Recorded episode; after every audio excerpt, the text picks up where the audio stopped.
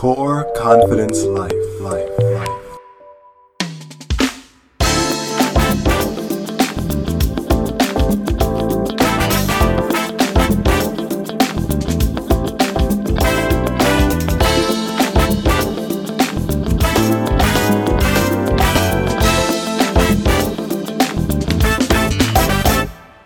Welcome to the Core Confidence Life Personal Development Podcast. I am your host, Dennis, broadcasting to you right here, right here, where I'm sitting in New York City.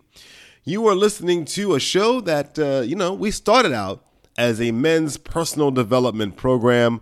Over the years, we have evolved to include astrology and numerology into our extravaganza of self discovery. To leave any feedback or getting in touch with me directly with any questions or anything like that, it's Dennis at coreconfidencelife.com. That's Dennis at coreconfidencelife.com.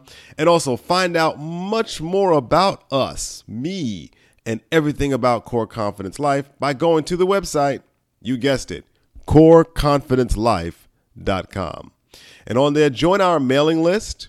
You know, get the latest news and articles, astrology and numerology classes that we hold throughout the weeks, um, and find out more about that. And one day soon, you may want to become a Core Confidence Life member. You know, for pennies a day, getting exclusive com- getting exclusive content. And if uh, as far as the astrological and numerological readings, I mean they are drastically uh, less expensive if you are a member of Core Confidence Life. Yeah, yeah. All right, so on today's program, we have a, a someone that's come back for the third time. I'll give you a little background on this. Um, when he when this guest first came on the program, uh, it was a while ago, a year ago, year and a half, whatever. Um, and his name is well, at the time we were calling him Demetrius Angelis. Um, and he was he spent time in jail for a murder that he did not commit. He spent time in jail for murdering his wife, but the problem is is that he didn't actually commit the murder. He was in jail for something he did not commit. And so we followed his story and the abusive relationship he had with his wife, uh, and his kids being taken away, his wife attacking him and cutting his penis, uh, and the uh, law enforcement in Canada not believing his story. It just goes on and on. So we spend two episodes talking about his story, uh, from the abuse to the jail to the courts and everything, right? And he has a book out called The Ottawa Way, which is talks about his experience dealing with the abuse in the jail system in Canada. On today's program, he is back for a third time to talk about his book, The Ottawa Way. And if you want to hear about his actual story, you can go back on the website um, and do a search for Demetrius Angelis or Jimmy Angelis, and you will find those two episodes. If you are listening to us from the actual website, coreconfidencelife.com, you can find those episodes linked right there on the same page you're hearing this show from. But on today's program, we're bringing him back here, and we call him Jimmy because that's part of his name too, right? And uh, since we know Jimmy, we're gonna call him Jimmy. And he's coming with a different perspective today. Uh, he is talking about Japanese astrology and compatibility. He's also talking about narcissism and a narcissistic personality. So we talk about his wife um, and some of her personality challenges as it pertains to narcissism. And we get deep, deep into the weeds on Japanese astrology, which is uh, similar to Chinese astrology, but slightly different. So we're in for a very, a very interesting treat as we go long today. So we, we're going to have a bit of a Japanese astrology tutorial. So, and that'll take up the first part of the program. And after that, we'll go into a little bit of narcissism. And we should have a lot of fun here on the program. So, after these messages, we will dive right into your compatibility with your partner based on Japanese astrology. Uh, make sure you are, uh, make sure you're not with a narcissist who cuts your penis. Don't do that now. Watch it. We'll be right back. Hi, I'm Charlene Bowden, host of the It's Just Us radio show, president and founder of It's Just Us Productions. It's Just Us Productions is a cross media company that produces radio and TV programs that are heard and seen by national and international audiences. Visit our website at ijuproductions.com, follow us on social media, and tune in on the first and third Mondays at 7 p.m. Eastern Standard Time for the It's Just Us radio show on the Artists First Radio Network. What's going on, Jimmy? Hey, how you doing, uh, Dennis? What's up? What's up? Glad to have you here yet again and again. You yeah. just keep coming back, don't you? Well, new things are happening in my life, right? We just got the audio book released, you know, and I'm pushing that. You know, a lot of people don't like to read books, but they want to hear it. So, you know, like I found a very good guy named Paul Leonard. It's going to be his last book. Unfortunately, the guy got sick, you know, and he wants to. He really want to do this book before he took retirement and sick leave. And so he he he, he did this me a huge solid favor you know, he wasn't put off by the volume of it because when you look at the book, it's it's uh, 700 over 700 pages, but he got it down uh, to um, reading it uh, and recording it uh, in a little under 60 hours. But don't get discouraged by it. But you know, like I said, it's six stories in one. You don't have to read every six parts of it. Just one part, whatever part you know sort of interests you. Whether it's the abusive relationship part, or the or the jail, the prison story part, or the or going to court, right? So it's no, it's, it's very good story. I'm very happy with it. Uh, just you know, some minor touch ups to be redone and, and, for the next version, and that's it. We're good to go. But you know, and I'm happy with my website. I got a website going on. You know, jimangelis.com. So J I M A N G E L I S.com. You know, full of good information there about abuse, my story, and where to get my book. And you know, that's that's where I'm at at this point, right? So all right. Well, that, that's what's up. And we like you coming back on the program. You keep coming back for more. You've got stamina. So today we're talking about uh, another one of your specialties, which is Asian astrology. And since we talk about astrology, numerology, and self discovery on here, we thought you'd, we'd have you on here to continue your story, but this time coming at it from an astrological perspective. So for those who uh, just hearing this, we've talked about your story in uh, the two, the first two times you was on the program. So if people are listening on the website, they can find the links on the same page. But now we're going to look at the astrology of it all. Uh, but first, let's talk about it in general. This is Asian astrology. You're doing the Japanese version of astrology, the zodiac, the circle of animals. And so, uh, talk to us about that. Tell us more a little bit about Japanese astrology, how it works, and what's involved. Well, I'm I'm really into that. You know, I mean, I started I I started really getting into it in 1987. You know, started sort of you know testing the waters, getting acquainted with it, and I really really started getting deeply involved since 1997. I mean, that's five years after I got married, and after I discovered this amazing book, this amazing book uh, in a bookstore. Uh, it was translated from uh, the Japanese by uh, Takeo Mori. It's called The Secrets of Japanese Astrology. So the science of Kigaku. And so, um, and, and, and, and, I, and, you know, I found it to be more comprehensive, uh, you know, than the Chinese at the time. At the time, the Chinese wasn't being fully translated into English, the whole concept of Chinese astrology. And this is the first time that any country in, in, in Asia had taken the time to translate it into English, you know, all of it, all, you know, and then they didn't, they didn't leave anything out. And so I think that's one of the common problems when with the earlier versions of the Chinese sources that came out, it was never complete. And how are you going to make a decision based on astrology if you have incomplete information? So once I found this book, it became sort of my second Bible. so um, the Japanese uh, is, is sort of has very similar concepts with the Chinese one in terms of the 12 animal signs, and I'll briefly go over those. And then, and then, then it talks about um, elements, five elements. And the only little confusion is for some reason the Japanese gave different names to the elements.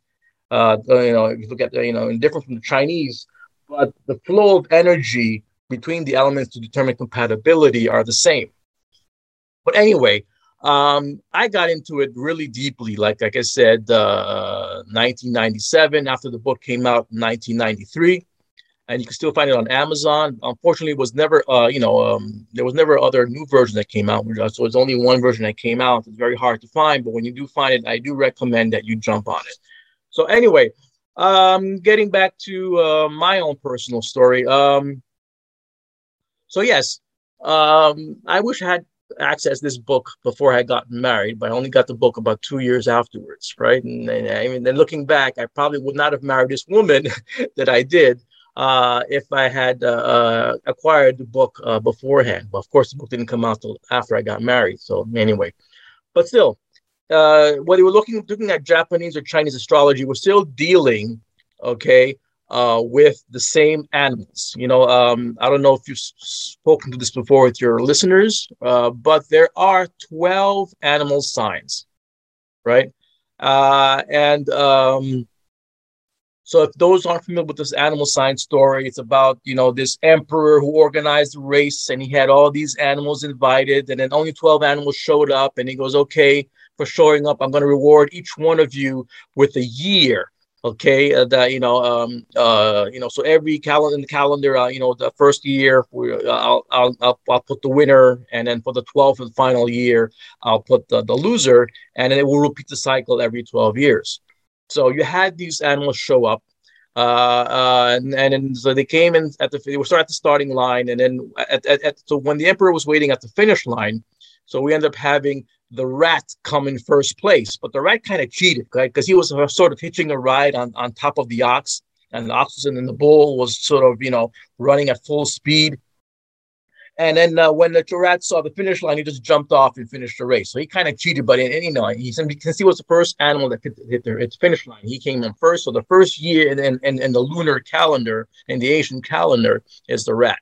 So the ox came in second, then we had the tiger come in third, followed by the rabbit uh, in fourth. Uh, the dragon came in fifth. The snake came in sixth. And then after the last six animals were the horse, the goat, the monkey, the rooster, the dog, and the last place was the pig. So, um,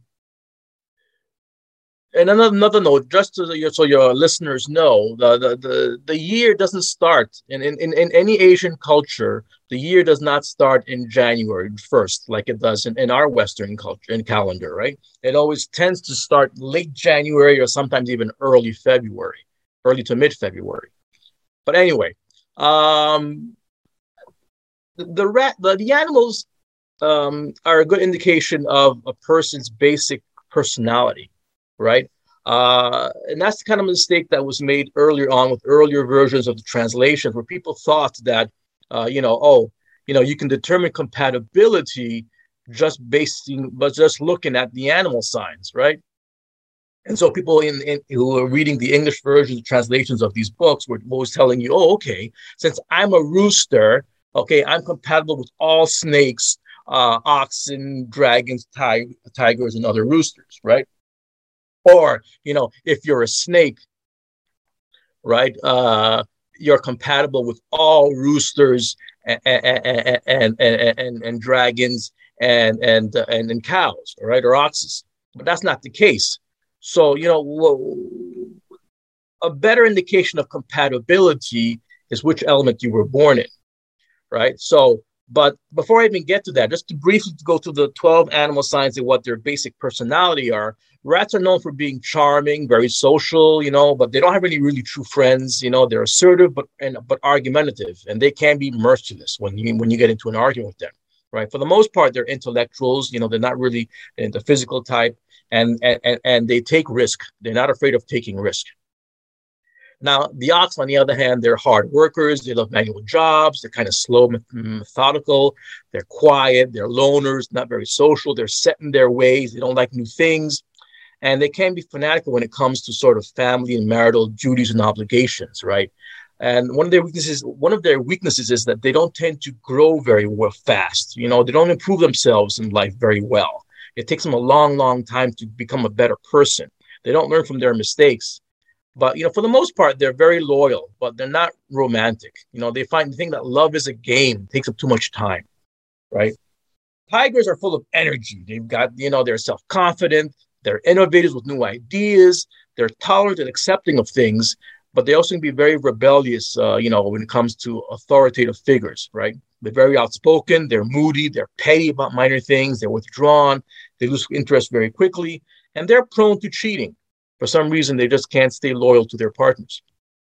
Rabbits, you know, they're very sociable, they're they're they're partiers, they hate to be alone, they're fun people, but they tend to gossip but still they're very very popular right they're, they're going they're known for being you know wearing good clothes they got good tasting clothes and good homes you know interior designs and and making good decisions with their with their homes. They're very peaceful but they can be snobbish and show off. And they always um, they, they, they fear financial insecurity. So that's why they're always on the lookout to be financially secure in their lives right? They're very cautious. They don't take risks but they're very good in business and politics, although they tend to be somewhat selfish.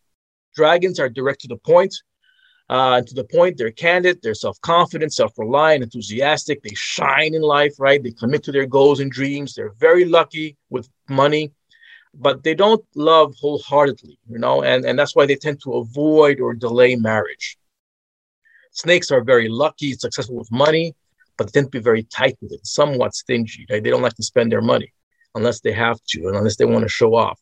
They're very intellectual. They act quickly. They're never indecisive. They, they like to have stable careers with low risk. And but they, when it comes to love, they're very jealous and possessive, right? To the point where even when they don't really want you anymore, they don't want to break up, right? And what they tend to do is they'll start, um, um, you know, uh, getting what I guess people refer to as a side piece, a side relationship, you know, a mistress or, or you know, or, or another lover. Uh, they tend to have uh, several children in order to keep their partner or spouse, right? So the thing is, though, when they're looking for um, that other person, that third party in, their in, in their romantic, uh, you know, entanglement, uh, you know, leads to extramarital affairs and whatever cheating on the other end in general, uh, it never really ends well for them, and they ultimately pay the price one way or the other. Horses are known for being very attractive, sexy. They're a smashing dresser. They're partiers. They're social. They love going out, concerts, movies, theater, sporting events. They love compliments. You know, they're very popular. Uh, they tend to seek careers in front of the camera, you know, in front of people, but they lose very they lose interest very quickly in their jobs. They tend to be somewhat superficial, but they are intuitive and then uh, they can be self-centered and selfish right? They tend to have low self-esteem low low, low self-confidence in themselves. They have tend they tend to have childish tendencies and they have weak relationship weak relationships with their opposite sex because they tend to ignore the red flags you know or the, the problems the character defects of the other person. Goats are very charming artistic. They love nature. They're intelligent. They're generous. They worry a lot. They're pessimists they tend to be unhappy, they're unfulfilled, unsatisfied in their life, they lack self control, they're irresponsible, and they make bad decisions regarding business. They're known for being for complaining often and loudly, and they argue, but they don't really fight for what they believe in. They just complain. So uh, they do adapt to their environment and social circle and people around them, right? If it means that they're going to get something back in return, if they're guaranteed financial security in return, then they'll adapt to the environment, to the people around them and they do depend on others to succeed you know in life right to achieve that higher standard of living they are romantic but they don't really succeed in their relationships monkeys are very superficial they're you know uh, uh, they are sociable, but it's not, uh, you know, just, just sort of, they want to appear friendly and cheerful, but in reality, they're very selfish and they're opportunists, right? They are phony with their intimacy. They're not very authentic or genuine.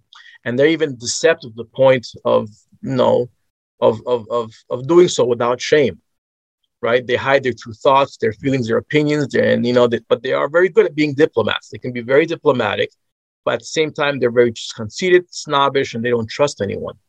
They love to learn new things. They're intelligent, they're innovative, problem solvers, but they don't commit to anything or to anybody and tend to be very, very materialistic.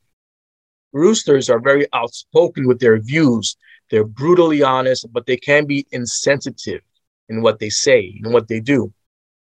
So they have a hard time to be diplomatic. Uh, but they are self-reliant. They're known as armchair warriors, which you know they tend to be um, activists, right? and so uh, but they don't go out and sort of uh, engage in physical confrontations unless necessarily it's absolutely necessary right they do stand out in a crowd they're diligent workers they're but but you know even though they they work hard they rarely become wealthy behind it um, they can be tact their tactness causes problems in their relationships with their partner and spouse male roosters you know men born in the, in the year of the rooster prefer the company of women. They find the company of men boring, right? Uh, and, and and and you know, and they don't benefit from it. They don't seem to benefit from it. That's how they feel. But and uh, a final, on a final note, they tend to be very naive in seeing the bad in others. Right? They always seem to think that people are going to be doing good, but the reality is people don't always do good. The next animal is the dog. The dog, they're fighters, they're warriors. You know, often because they're the victims of injustice themselves, right? They often pay the price for the mistakes, the crimes, or the sins of others, right? They don't give up though. They're they're always ready for life. They're always ready for the unexpected in life, right? So they're always plan ahead. Uh, they're introverts, but they express and show, vocalize their feelings when necessary, and they're not overly sociable because they don't they don't like crowds. They hate being in crowds. They're not good at public speaking. They can be perceived to be stubborn, but that's because they know what they want in life. They can be pessimists, but still, they're quite dependable, incredible, and well respected. They're good listeners and they can keep secrets. They're faithful and loyal to their friends and family and to their causes, but they're not necessarily faithful and loyal to their spouses. But they are full of empathy and they can relate to other people's suffering. They're altruistic, you know, and constantly they're always rewarded by good karma good karma, right? They often have deep regrets about their past decisions, and they, they're very anxious about that. And and but when it uh, especially when it comes to the, the relationship with the opposite sex. Now, the last animal was the pig. The, the, the pig was the last animal that, that, that showed up at, that, at the finish line. And they're known for being energetic and, and, and very sincere. They're reliable, they're trustworthy, they're intelligent, they're very social, they're the life of the party, you know, they're decisive, you know, they know what they want in life. They love to entertain guests, they love to give gifts, they're hard workers, but they rarely become wealthy behind it. They're not very lucky or successful with money, but they are very talented in the arts. They can be naive. Uh, they're not really uh, go getters. They're not competitive. And that's why they don't win in life. They don't have many friends. They're very materialistic and they love comfort, but they can rarely achieve it by themselves. They do have bad tempers. They're argumentative, especially when it comes to their reputation. And they do engage in physical confrontations, as I know from my own personnel, my own um, firsthand experience. The, a lot of times, the pig's motto is kick ass and take name. But anyway, like I said earlier, animal signs aren't a good prediction of compatibility, right? The, the elements are. Their elements are a better combination. You know, the, the combining people's elements, you know, uh, are better is it's a better prediction of compatibility, right? So, um, like I said, we said earlier, I think I think the Japanese and the Chinese use different terminology to describe the, the elements, but when you look at it on the chart, um, maybe you could put it on your website. The flow of energy is the same. So whether we call um, you know, oh, fix your audio. Hello? Yeah, there we go. That's better. Okay. So um, I was saying that uh, the elements, uh, the, the terminology in Japanese and Chinese are different, but the flow of energy is the same. So um, whether we in Chinese we, we, we say that uh, uh, you know somebody born in 1977 is a um, uh, uh, we said uh, earth uh, sorry was it a fire a fire a fire snake right? The the japanese will say that in fact you are an earth snake. But when you look at the chart the flow of energy to and from the snake that snake born of that year is the same. So um, i'm going to review, review you know stick with the japanese one but maybe if we put on uh, on your website uh, you know the the, uh, the the chart uh, side by side Japanese and Chinese, you'll see that the flow of energy is the same, and regardless of whether we call a, a snake born in 1977 fire or earth, the flow of energy is the same and it doesn't really change the, the compatibility with somebody else born in, in another year. So sticking with the Japanese terminology, I'm going to say that the, the, the five elements that you know that they use is wood, fire, earth, metal, and water. Right. So the five elements represent the flow of energy, both good and bad, you know, at a deeper, intangible spiritual level. All right, hold on, hold on a second. I want to make sure we do it. We want to um, know the elements in order because I know they go by the, uh, the the the digits and so forth. So they're switching around the names. So you can tell by the year, and I'm sure they go into a particular sequence, and it starts with uh, it starts with wood. What does it start with? What's the yeah, first in start, order? Well, it starts with water, like okay. in the chart. Uh, so water, they've even assigned numbers to it, right? So one, two, three, four, five, six, hmm. seven, eight right? So uh, and because there's but in some some some some some um, uh, uh, elements like the Earth, for example, the Japanese assign three numbers to it, but it's still eventually the same Earth, the same element, which is Earth. So basically, it goes from water, and then it goes to wood, and then from wood it goes to fire, and then from fire to earth, and then from earth to metal, and then it goes back again to water. So it's a cycle, right? So water, wood, fire, earth, and then metal. All right, cool. Go ahead. So, um, oh, are you going to talk about the um the qualities of each the qualities of each element? Yes. Well, I can, but that's going to take up a lot of time. And I think at this point, the most important thing with the elements is your compatibility, right? Uh, uh, and and and again, because it goes back to the year, if you know someone's personality based on the animal sign, right, you can sort of look at that plus the, the, the, compatibility based on your element to determine whether or not that person is a good match for you, whether it's a, from a relationship or to have, you know, a partnership in business or, you know, to determine, you know, what year you want to have a child, right? To have a good, peaceful and, and uh, you know, um, um, um, you know, home. So uh, I'm not going to go into that, but it's it's it's, it's it's it's it's it's really it's referenced and talked about a lot in Takeo Mori's book, which uh, I will. It's on Amazon, and I'll, and I'll send you the link, and maybe you can sort of direct your listeners to that. And if you want to get into that more deeply, they can. At this point, I really want to focus on um, which elements are compatible to determine who is the best person to have in your life. Right. So, according to Takeo Mori, right, and also my own experience, someone who is a wood element, right, is best compatible with someone who's either water or fire. So uh, if, if I want to take a look at uh, uh, some of the years, right? Let me just take a give me throw in an example here. So I'm a wood rooster, right? So and I was born 1969. So the best person for me in my life in terms of uh, um, compatibility is someone who was either born in, uh, for example, if look, we stick to my generation, right? 1973, which is you know fire, and also happens to be an ox. And that's good because look at the animal compatibility in most Chinese books and references and sources, they say ox and rooster are compatible. They are, but only if the ox was born in 1973, which is a fire element, and me, uh, you know, and, and, me being a wood, born, uh, you know, in 1969. And then the other other uh, uh, um, uh, one for me, for example, would be somebody born in the water element, which would be if I'm not mistaken, uh, 1981. So 1981 is a rooster element, but born in the water element. So a water rooster and a water uh, and a wood rooster actually are compatible because of the flow of positive energy that we, you know, between the two of us.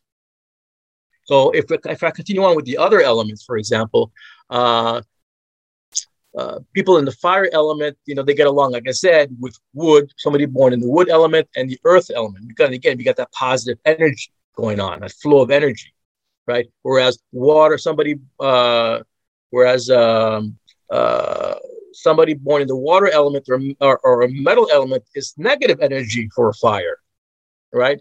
With me, being the rooster, the wood rooster, somebody born in the earth or metal uh, elements is also negative energy. And I didn't know that. And I made that mistake with my last two relationships where I chose somebody in the earth element and the other one was a metal element. Now that I know, I'm going to stick with somebody who's into the fire element or water element. So um, moving on to the next one. So we discussed the wood, we discussed uh, fire. So the next one is earth element. So if you're born in the element of the earth, uh, such as yourself, the best person for you would be somebody born in the fire element or the metal element, and you should stay away from somebody who's actually born in the water element or the wood element. And then finally, for the metal people, um, actually no, there's there's a metal element. Then that's not finally. There's one more. For, for the metal people, those that are born in the earth element and the water element are positive, whereas fire and wood are negative. And then finally, for those in the water element, the metal and wood uh, uh, elements are best and more, and more positive than those in the fire and earth element. Now, if two people have are born in the same element, like two fires or two two earths, right? It's still good. It's it's the next best thing. You know, there's no positive or negative energy. It's neutral. But the thing is, you don't sort of benefit. You don't get that extra extra um, uh, positiveness in your relationship. But there's definitely not going to be any negative and any negativity between you it's going to be sort of a neutral environment. And then that's the next best thing. So, but anyway, um, and, and I think I, I, I don't know if I mentioned it earlier, but people born in the earth element, um, they tend to discredit, you know, um, um, Asian, Chinese, and Japanese astrology because they feel that they're always getting a bad rap. You know, they said, "Oh, you know, all it does is talk uh, shit, shit, name bad shit about me." You know, and they, and, and and and and and and they don't like that, right? So um, but you know, what, what, what can you do? It's, it's just part of an element, right? I mean, the best thing that somebody in an earth element can do is sort of get together with somebody from the fire element or metal element, and and, and the relationship will work, right? But only if both parties adopt non-traditional roles, right? That's the only way it seems to work with people born in the earth element, and and when they get together with a fire element person or a metal element person, so, you know, examples of that is you have a stay-at-home father with a mother who's working, right? Or if you have a family business, the wife is the boss, right? Or if you get into a, a, a sort of a marriage, right? The wife is the wealthier person in the relationship, you know, sort of a non-traditional roles, but it's going to work very well for the earth guy or the earth woman, right? Uh, if they if they hook up or get together with a fire or, or fireman, firewoman, or a metal man, metal woman. So, um, in my own personal experiences, you know, I've had five long-term romantic relationships in my life and one short-lived good one. And like I said, I was born in the wood element, and my best relationships were, you know, with women that were either in that was in the water element or or, or wood element, right? And my worst ones were those uh, in the other ones, which was uh, earth uh, and metal. Uh, and the only reason why um, uh, the two good ones ended was because of just bad timing. Right, we were heading in different directions in our lives at the time, and we just didn't stick it out. But I'm I feel in my heart now that if we had stuck it out, we would st- we, you know I would still be together and happily uh, you know you know happy in this relationship, you know um, you know for many many many years. But um, personally, I uh, I like fire elements the most because uh, you know it just it just brings out the best in me. I can feel the positive energy around me. And you know my three best friends in life are all in fire elements so that says a lot. And um, with my worst relationships um, uh, for, you know like i said the earth element uh, they were in metal element they were toxic you know abusive and fruitless and so no matter how hard i tried to make the, the relationship work it wasn't progressing in a positive direction and in fact it was self-destructing and at the time, I didn't know why, but now, like I said, uh, having read Takeo Mori's book, I understand it. And there's a quote I'm gonna I'm gonna end this section on, um, and I found it very very powerful. So Takeo Mori wrote, okay, when you have two people in incompatible uh, uh, elements, right? It says he said, in spite of the skills, talents, and efforts, okay, that each party may invest in their life and work, partners in in unfavorable combinations are not blessed with a bright future. Many triumphs turn into failures, efforts are invested in vain, and all endeavors fail to produce results. So, even if they share compatible personalities, similar interests, and mutual affection, all of these will produce nothing if they are in an unfavorable combination. And I fully agree with that quote. that, that's a part of the book that really, really, really, uh, you know, hit me the heart. So that's briefly it in a nutshell. all right. Well, that, that's really good. That's really interesting. So, all right. So, Now, according to this uh, Japanese astrology, uh, I'm an Earth snake. Uh, they say right. Earth snakes don't believe in this stuff, or Earth elements don't believe in it, but I, I do. so, what what do they say about Earth that that you or the author feels like Earth doesn't like? What do they say about them? Well, um, Earth. Here's the thing. There are good things uh, about Earth, people in the Earth element. Earth elements, um, um, they're very, they're very charming. You know, they're very intelligent, very intellectual. Um, they tend to be loners, but they don't want to be loners. They, what, what happened is they, they, they, they, they sort of loners. Uh, you know, the Earth people. I'll, I'll call them Earth people. I mean, it's funny. It's a funny term, but and people are born in the Earth element. Um, they have to realize that they need others to succeed in life, right? But they don't always want to play by the rules of others. They want to play the, you know, their own rules. They want to, you know, they want to be the, you know, masters of their own, you know, destiny, right? And, and do things the way they want. It doesn't work that way in real life. And so, what I think Takeo Mori and it says, and what I've sort of experienced and seen myself is that um, in order for Earth to really be happy and successful, they have to sort of give up the concept of being the sole decision makers in their lives. They have to work with others. They got to make compromises. They have to um, um, work with others. They got to sort of give and take, and they don't like really doing so, right? Um, so and and and you know nobody wants to sort of you know if you're always used to doing things your own way, you're setting your ways, you have your own rules of life, you know rules. You know you play the, your own rules in the game of life you don't want to do that. You don't want to give up your rules just to sort of get ahead, uh, uh, you know, where you want to go. You know, they might. I mean, my, what I've noticed is some people, especially, for example, uh, people born the year of the pig or the year of the monkey, might, on a short-term basis, you know, for a short term, you know, give up some of their rules. But at the end, when they they accomplish what they want in life, they uh, you know, go back to saying, okay, I, I reached where I want to be in life. I'm going to go go back to my own ways, my own rules of the game, and and and and and, it comes across as being bad. You know, when you when you describe that, you know, in a book, in a conversation, oh well, these people are just opportunists. You know, they'll they'll just you know play the game until it's to their benefit, and then they'll jump ship and do their own thing.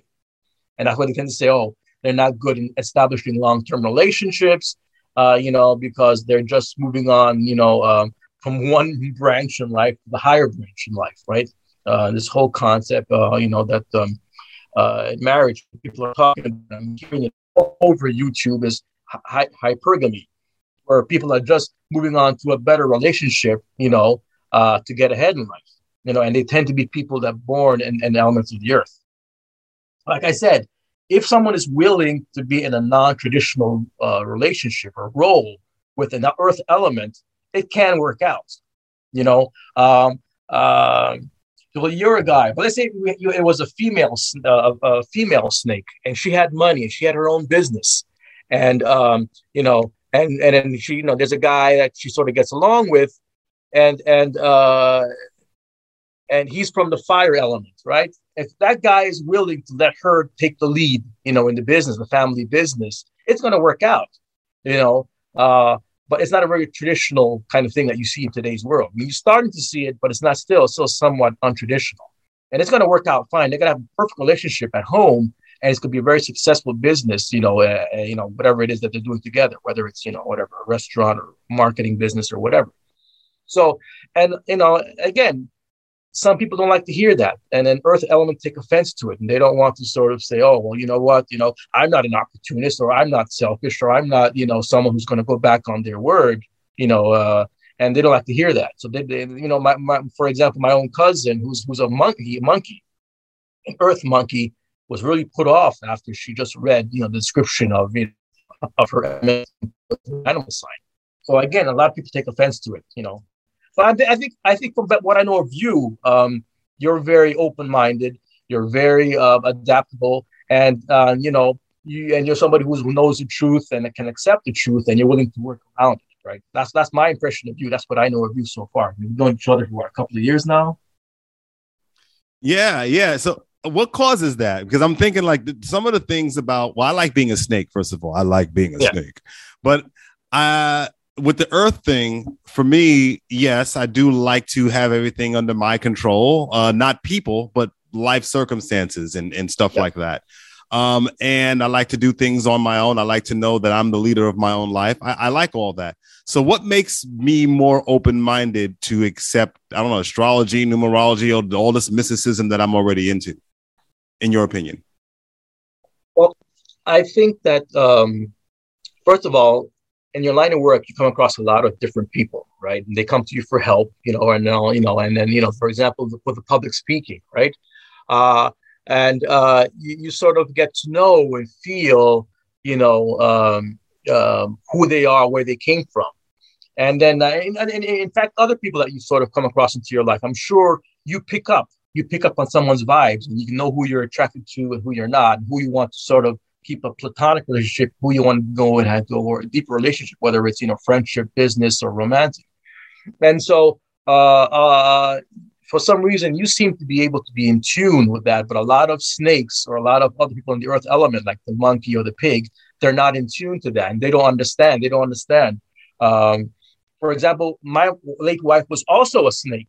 Okay, and uh, but you know, uh, um, uh, born in 1965, right? Earth snake as well, and um, she just couldn't understand why things that I did bothered her. She knew that it bothered her, but she didn't know why. Why? Because she never took the time to develop this inner spirituality to figure out what it is, you know, and and and and there are ways, uh, the, the Corey mentions this, but there are ways to sort of negate that energy, that negative energy, by bringing another person into, into the fold.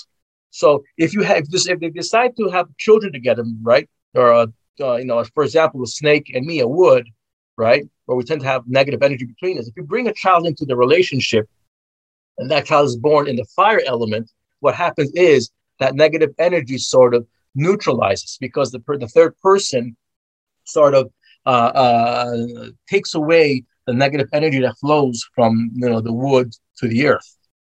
But you're very in tune, and I think that's the secret. If you're in tune to your spirituality, if you're in tune to the energy that surrounds you, um, you can work with it.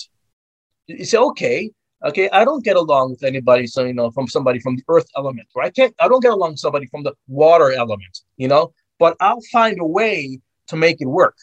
And I think that's what that's the secret to it. That's why you probably are happy where you are and you can accept Asian astrology, whereas someone like my late wife wasn't into that stuff. You know, she it's funny because she was Asian and she knew all about Asian astrology, but she just wasn't in tune with the flow of energy that was described in the Asian books, right? I think that's a secret. That's that's that's a secret. If you know what you, where you're coming from, if you can feel the energy, if you know how to work with it, you can actually be happy with being an earth snake. Well, I, I, hear you. I like being a snake in general, just in general, regardless on the on the element. And I I do get definitely get along with uh, dragons. Uh, it seems to be regardless of the element. Uh, yeah. I get along with uh, oxen. It seems to be regardless of the element. And yeah. so I think I think that's really really cool. And I'm definitely not traditional. that's for sure. If that's yeah. part of the earth description, I am yes. not traditional. So if you're dating me, yeah, you're probably not going to get traditional stuff. You know, you may get traditional sex, but you won't get a traditional relationship. And that's okay. I mean, if you know what you're getting into ahead of time, I think, and, and you can accept it and you're willing to work with it, I think that's okay. Yeah, I, I think so. That's so. Um, when you combine the element and the animal, that makes up the entire profile. So, do you go deeper? Because I know that in a Chinese version, they got the months and the hours and all these different things. So, yes. do you so see? Corey, go- the Corey does go into the you know the season that you were born in, the month you were born in. It really goes into deep.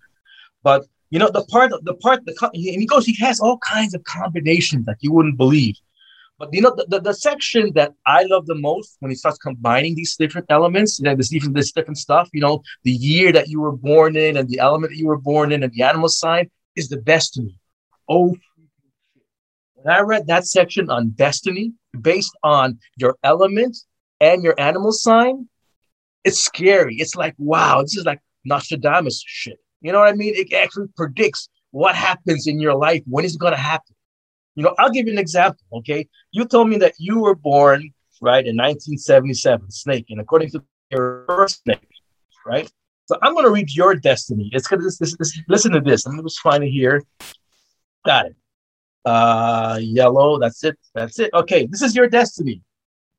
People born under these signs, meaning Earth, Earth uh, uh, uh, snake, right, 1977, are prone to illness in their 30s.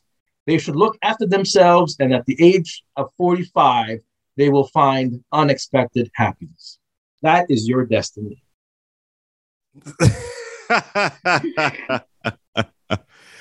I, I that's very interesting. I don't. I certainly wasn't ill in my 30s, but that's very interesting. I mean, well, you were prone to it. You were prone to illness, but yeah, I mean, yeah. So it doesn't mean you're going to get ill, but you were prone mm-hmm. to it. So you're one of the lucky ones who avoided illness. But yeah, but you're not you're not um, 40 yet, are you? No, I'm I'm 44.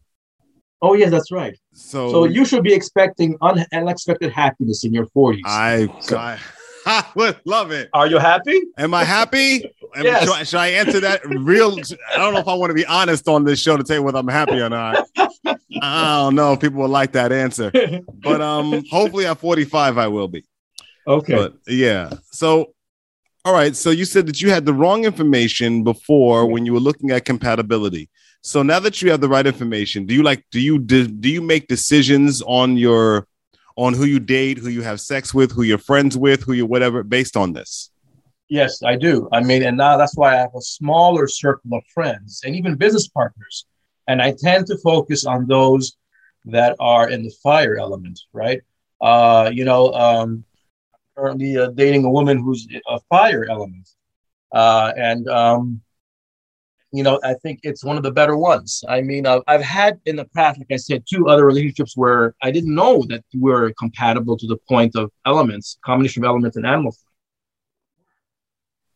Just, I guess, uh, you know, uh, weren't ready for long-term relationships at that time. We were focused on our education, our careers, and and with this one, um, you know, I'm in my I'm 52, going on 53. Uh, you know, I'm finding that I get along better with people in the fire element. That's the best one for me. My two best friends are three best friends are fire elements. You know, uh, uh, when I do business with people, I you know I you know I if I'm looking for a long term sort of uh, uh, endeavor, um, uh, I ultimately find out you know if what element they belong to, and I determine whether or not I should continue doing business with this person or not. You know, I did a business. I did, for example, I did a business venture last year with uh, uh, you know somebody who was a um, a metal goat, and um, you know we got the job accomplished what we set out for that year. But I never want to do business with that guy ever again. Never, never, never. It was just too much head butting. Uh, we couldn't get along, and no matter how many compromises I did, it wasn't working out. So, um, um, you know, and so that I, I personally take it to heart, and I have even ended relationships with other people based on the incompatibility, you know, uh, of our elements. And you know, uh, and, and I, I, mean, like that last passage I, I wrote, I read that to you about no matter how hard you try, it's never going to work out. I fully believe in that. I really do. Mm. So you can tell business partners. Can you so do, do the elements and signs? Can you tell you know just for example who will be a good intimate partner? Because sometimes you can have great intimacy and have a horrible relationship, or vice versa. Yeah. So yeah. does it does so, it tell you that too? Okay. It does. It does. So as I was trying to allude earlier, is um um the best partner uh, to have in all kinds of life, whether it's uh, with a parent, you know, or or, or with a, uh, a, a, or, a spouse, or you know, a romantic partner, long term relationship, or uh, you know, or business, it's always that uh, that element where the energy flows to you. So, for example, in your case you're you're you're one of the lucky ones because an earth element uh, tends to receive more than they give in terms of energy you know um, and so uh, if you are if you meet somebody who's an earth right? I'm sorry you know not earth but fire or metal you actually benefit. You know whether it's no matter regardless of what kind of relationship it is whether it's uh, business whether it's uh, romantic whether it's uh, you know friendship you benefit. Again it's not going to be a traditional relationship but I think once the fire element and the metal element know that, you're going to benefit. Now, if you want uh, just somebody business and you're not necessarily, uh, you know, uh, don't care about, you know, uh, you know, you're not interested in, in, in, a romantic relationship with them, right? You can pick another. You can pick another uh, earth element, because if you're in the same element, right, it's still going to be good. It's still going to be a good relationship, you know. But you just don't really, you know, want to take it romantically, right? Let's say you meet a woman with money, and she wants to invest in you, and you, and then you get along because you know she's an earth element, you're an earth element, and it's going to go, go good, right? It would be better if she was a fire element or a metal element, but you know you can't go wrong. You can't go wrong with another uh, person of the same element as you. So ideally, choose for you, for example, choose someone in the fire element or a metal element, regardless of what kind of relationship it is. And if you can't, then find at least someone who's who's also uh, earth element, just like yourself. But Well, whatever give me- you give me do, some years whatever here. you do, whatever you do, whatever you do, stay away from wood and stay away from water. Well, am I supposed to be talking to you? well, you know, we only met in person once, right, in New York City, right? Remember? So uh, this was the National Publicity Center, right? Other than that, we've always sort of communicated by phone and by you know, uh, you know, uh, Zoom or whatever. And so I think that barrier sort of helps us out, you know, in terms of me not affecting you negatively and me not affecting you negatively. Oh, so who are these people in the fire and metal? Like, do you have, um, you know, within a certain range, like some years? Because of course, I have a decent part of my life behind, so maybe I could hear, okay, oh, that person was born that year too. Oh, ooh, ooh, you know. Okay. So uh, where do you want me to start? Do you want me to start in the 60s, 70s, 80s? Just, just give me a decade there. I think we'll Uh, I don't know. Let's see. Well, I have a friend. She's no longer with us, but I got a friend that was born in '49. But anyway, and she was an ox. But anyway, but yeah, you can start maybe 50s, 60s, and go forward. I guess. Okay, well, there's there's there's the chart there's a chart here uh, in in in the Takeo Mori's book, and he actually has it outlined very nicely. Who is you know born in the fire and all the years, right? Now he, only he gives the element and also there's an animal sign. So I'm going to start. Let's start with the 1964. Okay, so 1964 is a a uh, fire dragon according to Japanese astrology that that would be a perfect match for you, whether it's business or romantic or whatever, or friendship, right? Then after that, it's 1973, which is the ox, which is a fire ox. You know, 1982 is a dog, a fire dog. That's also somebody who's very, very going to be good for you, whether it's business or romance. And then 1991 is the goat. It's a fire goat, right? I mean, and then I, mean, I don't know. Let's let's stop at 2000. 2000 is a uh, fire dragon. So all those technically, all those signs, the combination of the animals and and, and those years and, and the fire element are ideal for you. But like I said, you also have the metal, and in the metal you have sort of a, twice as much uh, luck in finding a metal because there's two times as many metal element people in the world than there are fire elements in the world, right? So, uh, and with the fire element, for some, with the metal element, for some reason, um, they double up the years. So, for example, let's go again, 1960s. So, 1960 is uh, metal. Perfect. Okay. So, for let's say, the, if you use somebody from 1960s, right? Somebody born in 1966, which is a metal horse, would be very good for you, whether it's business or romance. But then also the following year, 1967, which is a metal goat, is also good for you. So you see what I mean? With the metal, you have two times a good, a better chance of finding someone because there's more of them out there as opposed to finding that fire. That fire element is, uh, I consider, the, the, the, the luckiest element of the five and the most beneficial, but also the hardest one to find. So in terms of metal, though, I'm, I'm going to continue with the metal just so you have a, a good idea. Uh, again, 19, and 1967 are both metal years, metal elements, and they're both great for you.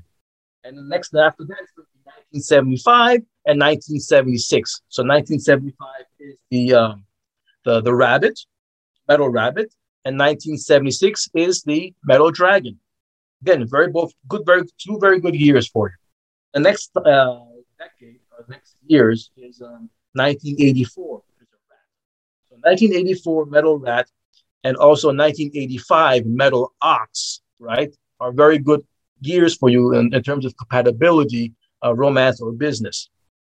And then the next one after that is 1993, which is a rooster. So this is a metal rooster, right? Uh, 1993, but also the following year, which is 1994, which is a dog. So a metal dog. Uh, so a metal dog and a metal rooster are actually very good for you uh, in terms of compatibility. And then just to round off the decade, we've got 2002 horse, which is a metal horse, and in 2003 metal sheep, or sorry, metal goat, are very good for you in terms of compatibility. Very, Again, both very business, and, both business and, and romance. That's interesting. I tell you, I don't like goats. No, because you know what it is? They complain a lot. And after a while, you know, you just don't, you just, you know, they just get on your nerve. But, you know, uh, it is it is what it is. You know, you know, if, you look at the animals, all the animal signs are actually based, you know, on uh, in the personality of, of, an animal. What do goats do? All they do is complain, right? You go go to a farm somewhere or a village mountain somewhere, and all they they bleeding the, the goat the bleeding of the goat. That's all they do is complain. They don't do anything else right? Yeah, yeah. Those goats, I can tell there's there seems to be a fundamental difference between me and goats, like deep yeah. in not not just surface stuff. Like yeah. we have different morals, we got different views on like it yes. just is like a yeah. I I can't really explain it, but I'm like every time I meet a goat, I'm like, okay, yeah, this is yeah, you're probably a goat. well, again, you have to look at the combination of both. No, I know. Uh, you know, I, I, I don't like goats of any element. okay. And, okay. And I like dragons and oxen. I do like dragons and oxen. So definitely. Um, yeah, and, and, that, and, that, and that's what the book. That's, that's what most of the resources say. You know, and generally speaking, uh, you know, a, a snake gets along very well with a rooster, an ox, and a dragon. All right. So the second part of what we we're speaking about um, is you're relating this to the the narcissism personality. You've been talking about uh, narcissism for a while. I've noticed that, and we've talked about your story um, and your wife's uh, narcissistic personality. But tell us more about uh, narcissism. What is that, and what is that about? Well, the, the Asian astrology and narcissism sort of link because you can determine who has a tendency to be narcissistic based on the element or year of their birth, right? And and that's again, that's why a lot of people in the earth element don't like that rap and the metal element because they're prone to becoming sort of uh, you know, they deep go too deep into the dark side, you know, they can become abusive, and most abuse is centered around narcissism. So again, that's why a lot of people in the earth element don't like to hear that. But you know, if you don't do, go into the dark side, and you don't, you know, you, you sort of control yourself, and you don't end up controlling others and and and and, and starting an abusive relationship. But generally speaking, narcissists are the narcissistic personality disorder just one of several types of personality disorders, right? It's a behaviorable, it's a behaviorable disorder, right? I mean, yes, you are born. A lot of people are born and prone to develop this this sort of uh, toxic behavioral disorder or personality disorder, but in the end, it's really formed. It's really formed in your childhood. But first, let me describe what it is. So it's a mental condition which people uh, have sort of an inflated sense of, of their own importance, right?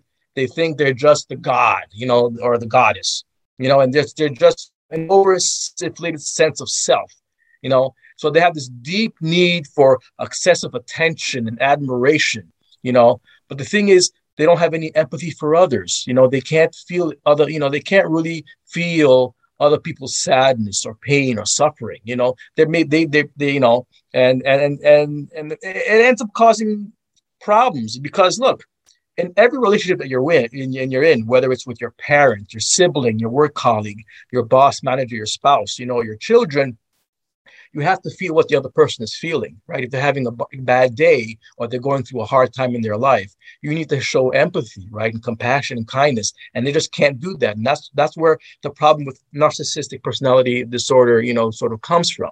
You know, so what causes it? Like I said, it, it sort of develops during your childhood, right?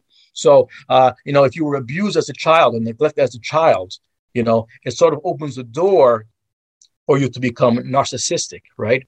You know, if your parents always have unrealistic expectations about you, oh, you have to be a doctor, you have to be a lawyer, you got to have these high grades, you know, because you know you deserve better, or you are better, or you come from a better so lineage or family, whatever. You know, it sort of opens that door to, for the person to develop narcissistic personality disorder later on in life, right? But in the opposite, it could be the opposite. You know, if you have a parent who's always pampering you, right, giving you excess, excessive praise or parental overindulgence, again, it makes you feel that, oh, you know, you, you, you develop an inflated sense of your own self importance. Oh, wow, my parents did that to me. You know, I must be somebody that's important. And so everyone has to sort of treat me like I'm the king or the prince or the queen or the princess, right? Again, you know, there's a genetic predisposition, right? You could be born with some, uh, you know, the, the, potential to, to acquire these behaviors right? But at the end of the day, it's really your environment that you grew up in as a child, right?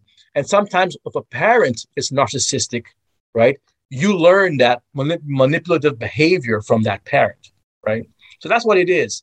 So when you when when how do you know if someone is narcissistic? That's easy. There are signs and symptoms. Like I said, feelings of self-importance, superiority, right? But then you have someone who's always sort of looking at themselves in the mirror, thinking they're they're they're hot shit. They're you know they're they're go so good looking. They're successful. They're powerful. You know, uh, a good example of this is you know our former president, you know um, uh, Donald Trump. You know, that's a classic case of a narcissist right there, right? So they believe that they're different, they're special, they're above everybody else right? Because maybe they're descendants of royalty or a wealthier class or a political elite, you know, or a diplomat, right? They need to be looked up, you know, by others, right? And they have feelings of entitlement. They have, they deserve special treatment, right? And so what happens is um, um, they learn how to sort of manipulate others so they can take advantage of them, to exploit them, right? And so, like I said, they they don't care about the other person's feelings because they can't empathize with them, right? They can't empathize with the other person's needs, their desires, their emotions, their but they you know these narcissists are very jealous people. They're very envious. When they see others that have better than them, they get very, very jealous, right?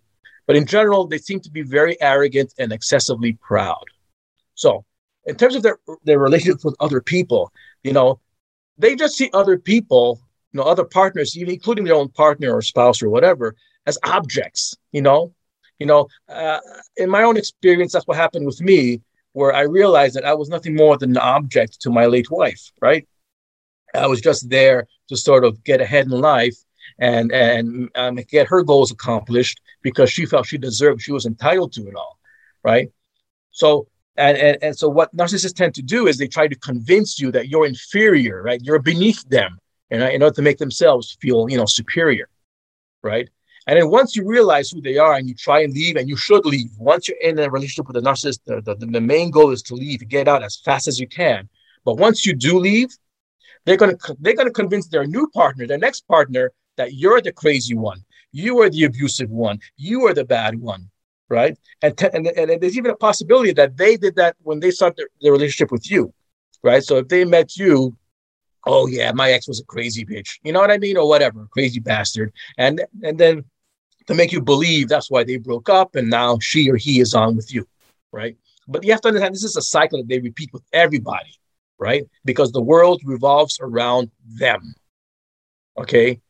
So they don't think that you deserve you're different. They don't really believe that you're different than the previous partner because you don't deserve, you know, your, uh, any less affection or any more affection than the previous person that they were with. And that's mm. and the reason why that is because they can't love. They don't know how to love right? They don't feel empathy. They don't like intimacy. They don't know. They don't understand it. They can't get it. You know, uh, with the, uh, the exception of the actual sexual act, there's no intimacy there between a narcissist and someone who's not narcissistic, right? They can't have a regular conversation. It's all about them. You know, uh, uh, they want a relationship with you for validation and control, not for love. So again, mm-hmm. uh, you have to understand this person will never return your love no matter what you do. So, well, so you say that your wife was a narcissist. So, yes. w- did did you know that beforehand? And if not, when did you find that out? No, um, I found out after the fact, after she passed away, when someone told me, you know, the way I described her, she was narcissistic, and then you know, and then I and they had experience with it because their parents were narcissistic, and I ended up looking it up and reading it into you know all kinds of resources, including the um uh, the, the the the reference book used by psychologists and psychiatrists, and and I realized the pattern. I just I just at the time I didn't look at it from that point. What I looked at it was from a, an astrological point, because then I started referencing again, going back to rereading Takeo Mori's book, and I realized that there was incompatibility uh, from a spiritual and astrological sense, but from a psychological, psychiatric sense, you know, I didn't, uh, you know, sort of uh, comprehend that or realize that after the fact she had passed away, right? Because you remember during the altercation when she attacked me, she died of a heart attack, and I didn't even know after until after she passed away until somebody told me, right? Look, because th- th- this is the thing: narcissists are very good at pretending. They're masters at pretending, right? You know, they learned how to act normal, right? Because they've seen other people do it, or they had you know past experience, trial and error, it doesn't come from within them. They, they, they don't know how to act normal. They just do it, and they you know for the sake of appearances, and you don't even know that you're playing a game with them until it's too late, right? So, and you know, so it's hard when you're in it. When you're and when you're in a relationship with a narcissist, it's very very hard. You don't know it, but you eventually it comes out. The mask falls off, okay, and you realize who they are, right?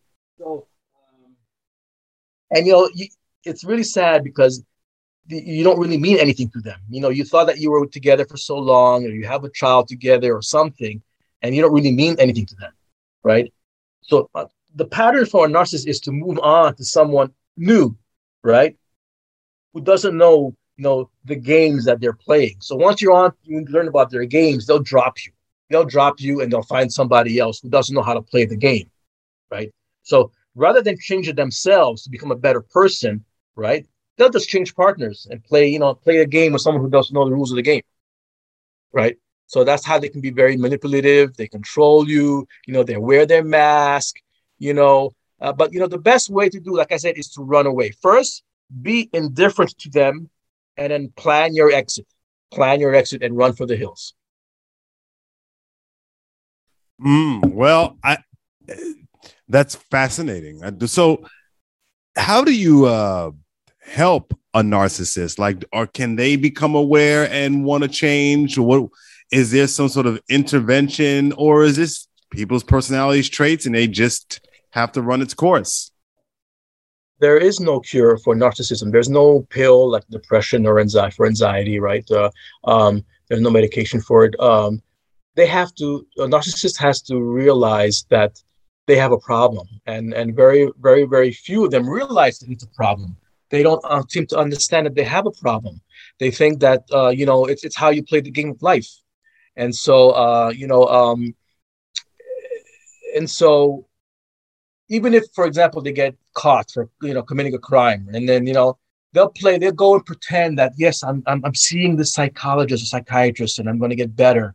But at the end of the game, they're, they're trying to fool the psychologist or psychiatrist, you know, so that way they can get a pardon and not have a criminal record but the best the, the good the good uh, psychologist the best psychologists and psychiatrists know they're playing the game. And they go you know this person is just putting on a show to get out of the trouble that they're in.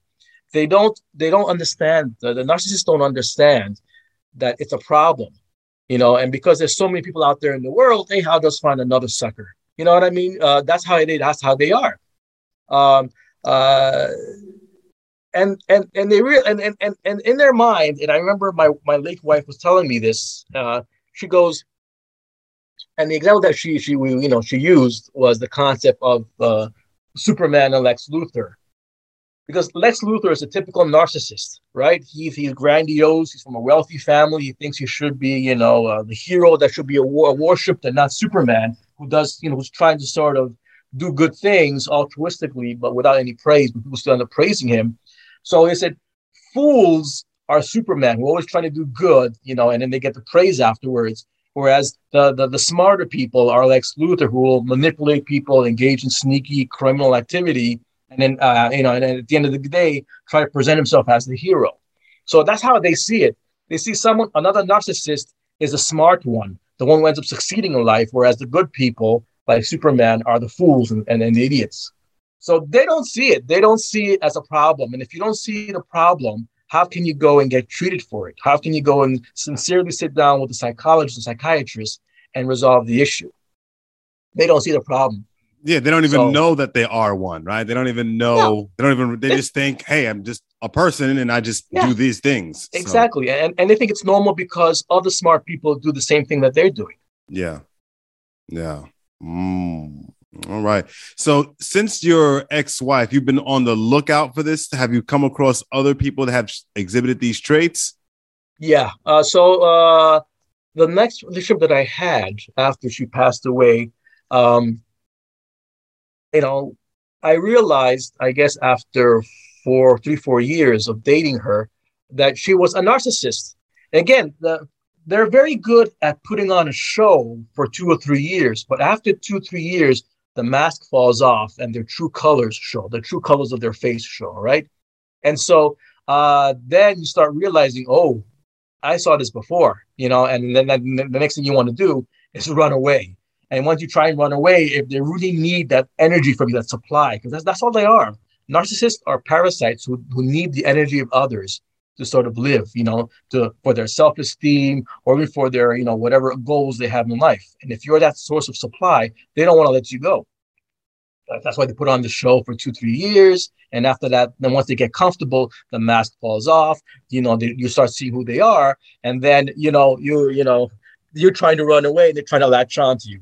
But there are red flags. You know, if there are red flags to look out for, you know? So if they come at you from the very beginning and they're love bombing you literally bombing you and showering you with love you know there's something there because most people don't do that. You know when they meet someone and they develop feelings for you they're not just going to go super crazy with all the affection and love you know? They're, they're, they're, they're trying to hide something but, but at the same time they're trying to suck you in with their love the so-called love bombing right? They're going to mask you know put on a mask you know and hide their evil side you know they'll to be hell, you know, that they're funny people, charming, you know, they won't accept no for an answer. So you say, if you, if you say, oh, you know, you tell them, oh, I'm not sure I want to date you, or oh, I don't want to continue to be in a relationship with you, they won't accept no for an answer, right? They don't respect your boundaries. They insist on having it their way, right? They want to commit to you so soon. You know, you've dated them for a couple of weeks, a couple of months. They want to move in together. They want to start having a family. And then later on, they'll deny it. They'll, oh, no, no, I did. I, I never said that. I never did that. You know, so they study you. They see what your weaknesses are, what your needs are, and they just go for it.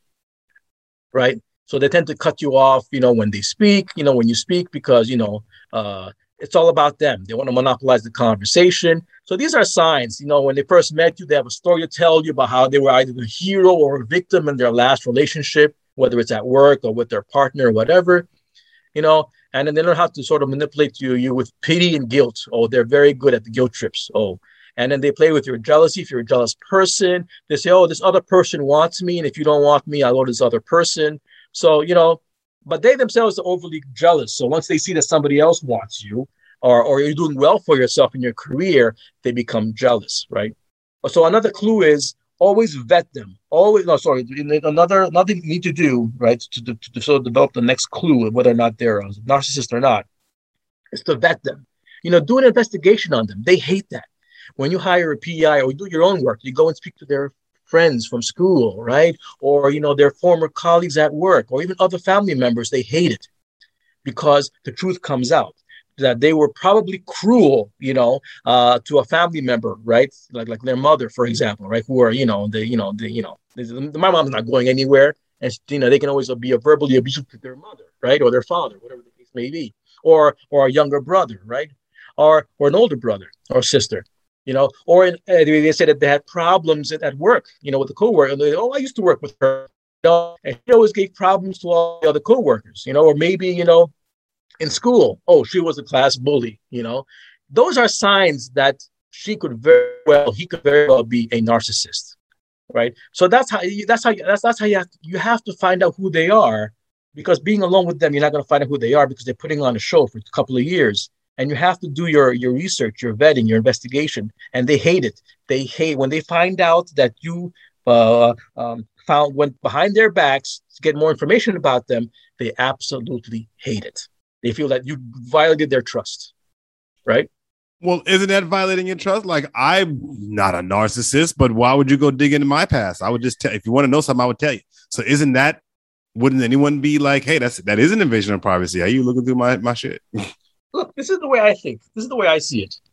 If you're going to invest your time, your resources, you know, uh, your energy, everything for this one person, don't you want to know who you're dealing with? Right? That's the way I see it. That's the way many people see it right? Mm-hmm. Uh, you know, uh, I found out, okay, one of these girls I was dating had a criminal record. And I would not have found out if I didn't go and, you know, um, uh, uh did my own research investigation. Oh, wow, she got a criminal record and it's a serious shit. I'm not, you know, I, am having doubts about this relationship. I'm not going to do it. You know, I'm not, I'm not going to go, go go through with it.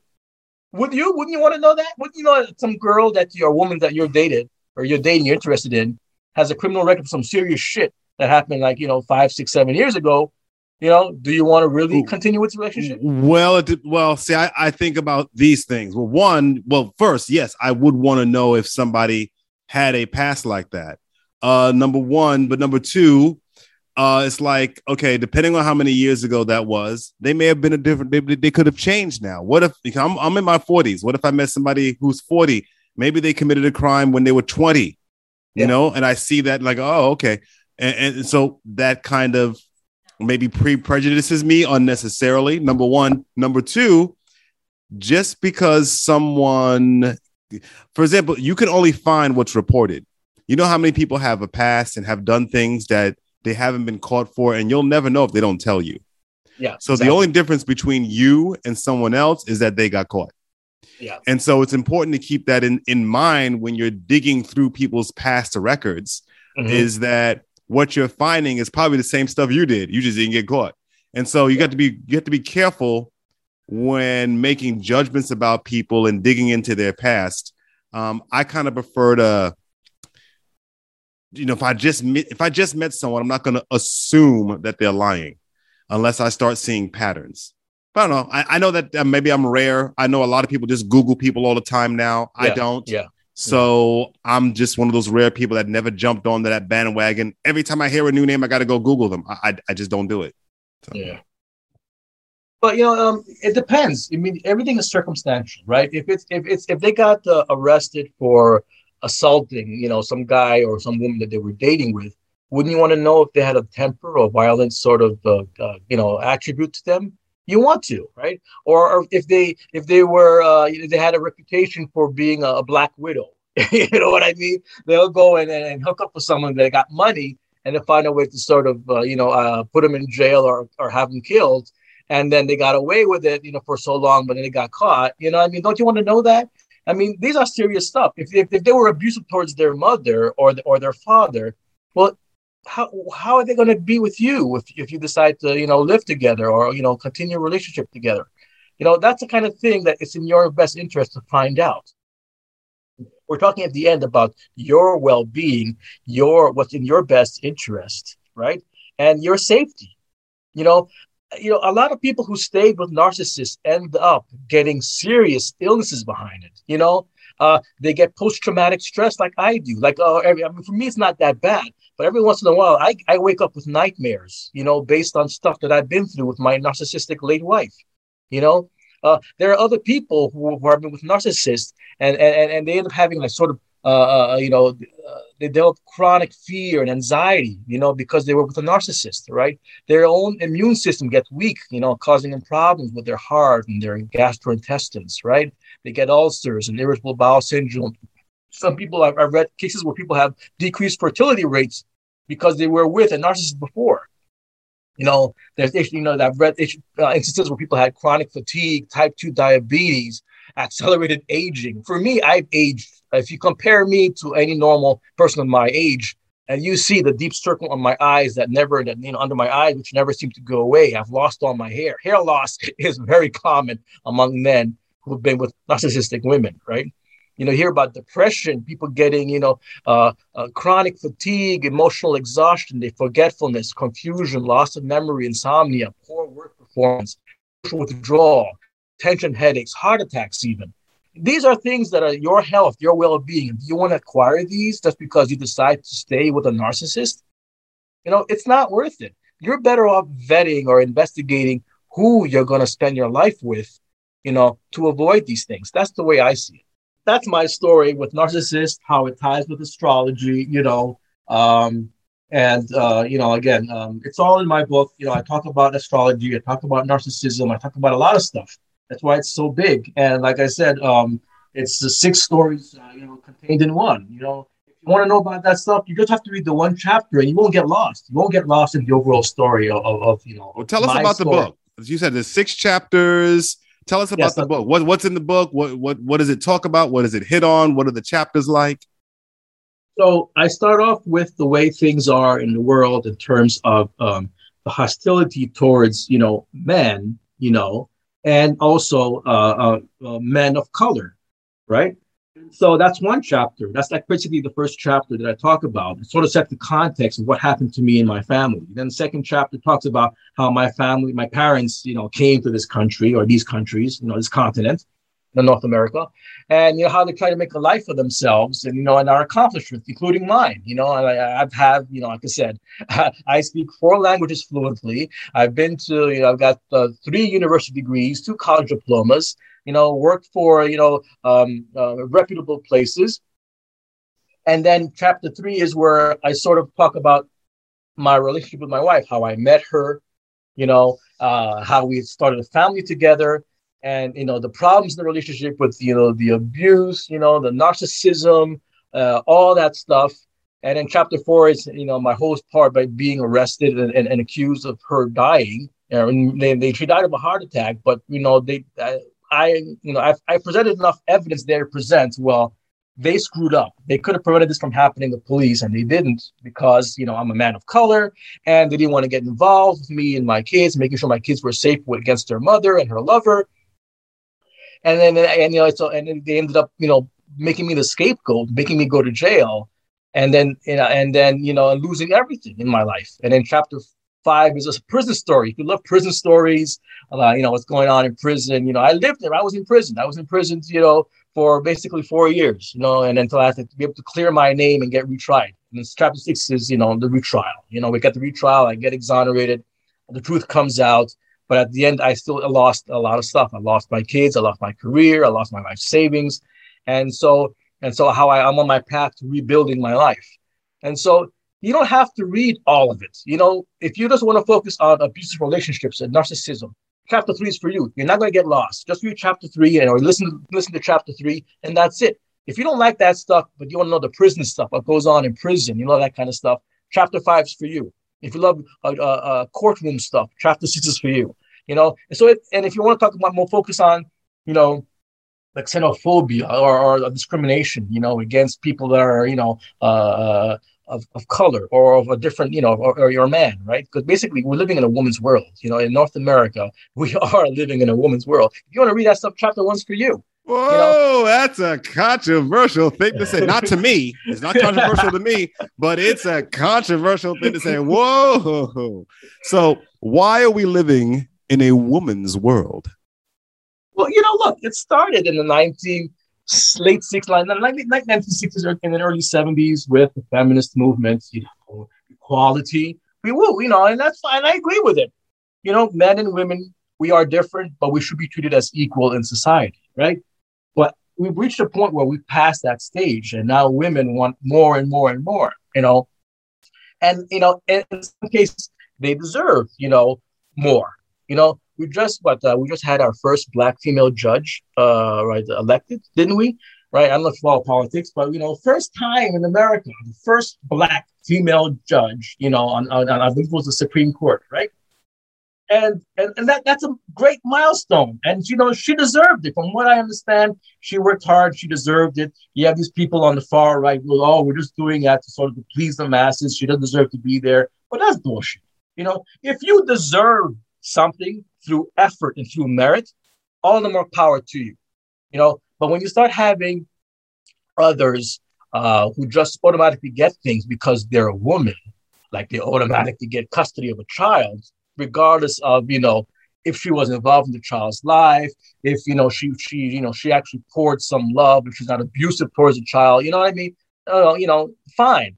In my case, it was clear after the fact, you know, when they interviewed my daughter after she passed away, that she was abusive towards my daughter, right? Clearly, she didn't deserve to get full custody, you know, of our children. But that's what that's what the lawyers, the divorce lawyers, were trying to do before she passed away. Before we even got to the divorce court, you know, uh, one month before she passed away. So it has to be based on merit. Oftentimes, we give women the benefit of the doubt to give them more because they happen to be women.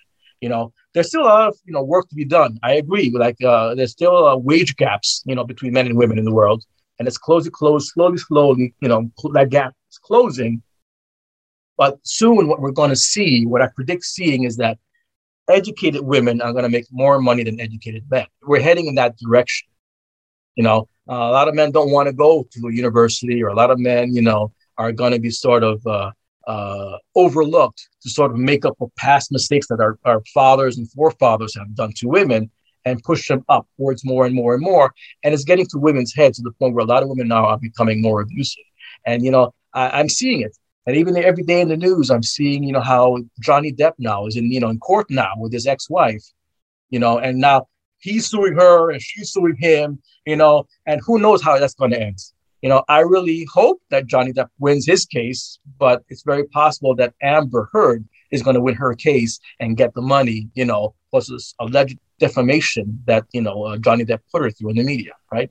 So that's why I say it's more and more becoming a woman's world. It is, def- and, in, and in Canada, it's even worse than in the United States, but the United States is definitely getting there. It's definitely getting there. Well, um, that's very interesting. I do think that uh, society has made strides to empower women. Uh, that is definitely true. And I do think, you know, that there are some elements of society and culture that could be a little bit more fair to men. You know, uh, the society is ge- geared towards uh, woman's behavior um, and they increasingly view men's behavior as uh, bad or disorderly uh, when it's not. It's just a different set of things that men need. Uh, education definitely has slanted towards women as far as behavioral concerns are, are concerned. There's a whole bunch of things that are going on with that. And so that's interesting that you should say that. Um, but w- where can people get your book? and read more about you, your website, your book. What's going on with that? So, um, my book uh, in all formats, whether it's um, Kindle, um, soft cover, hardcover, audiobook, is they're all available on Amazon. Uh, I do have a website, and we can link you to other places other than Amazon that sell them, right? So, Barnes and Noble uh, website has it. The Indigo uh, chapters has it. Kobo has it and again available in all the formats. Um, uh, it got very good reviews. It got very good reviews. Uh, it got uh, I think 4.3 stars out of five. And the only reason why I sort of lost the 0.7 points is because it it's very long. It's over 700 pages. But like I said, I wrote the book in a way where you don't have to read from beginning to end to understand what's going on. You can jump right to chapter three to the juicy stuff about you know, my marriage with a narcissist wife, you know, and her cheat shot. You know, most most narcissists, by the way, cheat. About nine out of ten of them will cheat on their partner because again, they're looking for that validation and admiration for somebody else. So that's why she cheated, not because you know a lot of people in jail asked me, "Oh, maybe because you weren't able to please her." That wasn't the case because uh, um, about uh, one week before she attempted to kidnap our three-year-old son with her lover, you know, we had uh, passionate sex, you know, like we usually do on a Sunday night. And she even had multiple orgasms, and you know, and and and we even had one time where um, uh, we both had uh, simultaneous orgasms. So it wasn't really the sexual act; was her sense of validation that she needed from somebody else. That's the juiciest stuff in chapter three. But if you read chapter three, you don't need to read anything else if you're not interested in it. So again, that book is available on uh, all formats in Amazon and, like I said, uh, Indigo, um, Chapters, uh, Barnes and Nobles, and I have a website, jimangelis.com, J I M A N G E L I S.com. And then, and you know, and if you have trouble finding it, uh, you can always just type in in Google um, um, the Ottawa Way. Ottawa is the capital of Canada. But that's where the crime occurred, alleged crime occurred, but it wasn't the crime, you know. But anyway, uh, Ottawa, O T T A W A, the Ottawa Way, guilty by uh, gender in Canada's capital. Just look, Google that up, and you know, or even just write my name. You know, I Google my name, it'll pop up. You know, uh, the the media, you know, uh, following the story in my book. My website is there, and you'll find everything you need to know uh, either on Amazon or or jimangelis.com. You know, uh, good stuff. That's really good stuff. His play, I'm gonna play devil advocate for a minute here because I, I just know when they asked you, oh, is it is it because you didn't satisfy her, and you talked about how she had lots of orgasms with you. Yes. How do you know she wasn't faking it? Um, women well, do that. Yes, I know.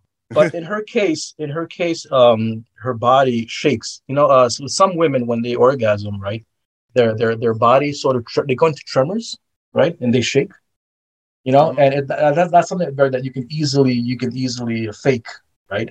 And then you know, and then the and then look like for for for a few seconds, like they can't move their bodies, like their body's sort of stiff, trying to you know get back to you know from their spiritual you know elevation that they attained during orgasm, right? And I knew I knew that she wasn't faking, it, right?